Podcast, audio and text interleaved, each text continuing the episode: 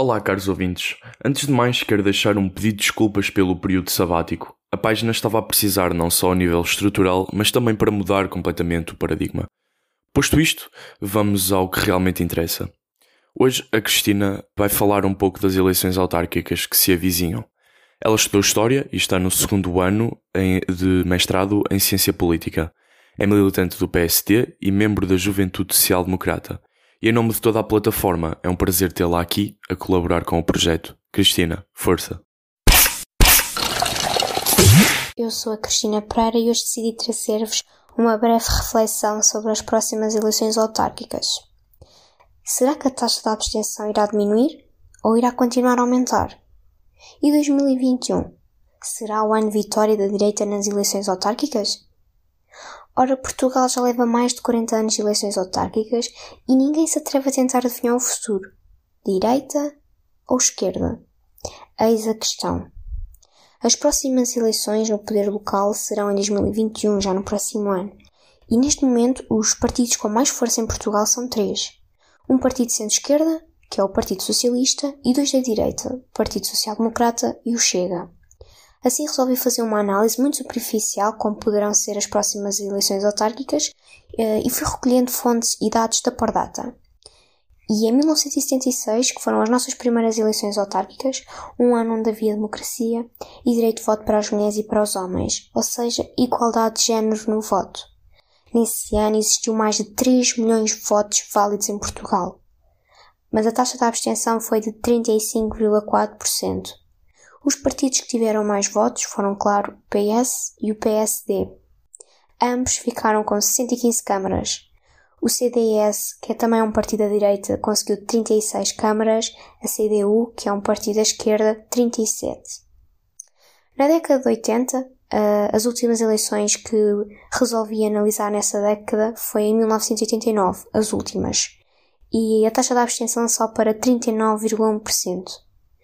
O PS ficou com 116 câmaras, o PSD com 113, a CDU 50 e o CDS 20 câmaras. Uh, nestas últimas eleições da década de 80, uh, ah, dá para perceber que a esquerda uh, consegue ter mais poder que a direita no poder local. E na década de 90, como é que foi a década de 90? A esquerda continua a ter força em Portugal? Nas últimas eleições desta década, que foi em 1997, os dados indicam que a abstenção ficou pelos 39,9%, ou seja, continua a aumentar e mais de 5 milhões de votos válidos fez com que o PS e o PSD ficassem com o mesmo número de câmaras, 127. A CDU 41 câmara e o CDS 8 câmaras. O CDS tem vindo a perder força nas autarquias. E, e atualmente o nosso século XXI Uh, decidi então analisar só as, as eleições de 2005 e as mais recentes de 2017. Em 2005 foi o ano da direita. O PSD arrasou em ano vitória de Sócrates. Teve cerca de 158 câmaras, enquanto que o PS teve 109. A taxa de abstenção nesse ano foi de 39%, só diminuiu então uh, um, uh, 9%. Em relação às últimas eleições, uh, foi a esquerda que venceu uh, e passamos a ter um mapa cor-de-rosa. Ou seja, em, 2000, em 2017 uh, a esquerda foi muito forte no, poder local, com os independentes também a ganhar muita força e a abstenção a atingir os 45%, muito elevada. Mas será que a direita pode voltar a ter força nas próximas eleições de 2021?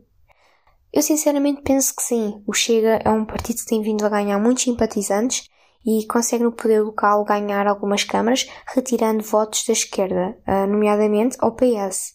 E acredito assim que a taxa de abstenção também possa diminuir por mais pessoas uh, que se revêem nesse partido, Chega. Uma vez que também o André Ventura aborda os problemas do país e como o CDS uh, ah, é um partido que está desgastado, as pessoas veem o Chega como uma alternativa à direita.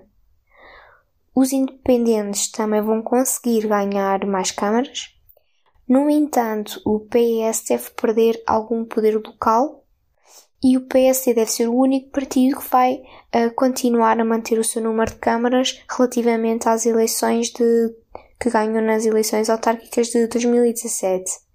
Imagino assim que o próximo mapa poderá ser mais direita, com o laranja do PSD e azul escuro do Chega, mas ainda uh, o cor-de-rosa do PS.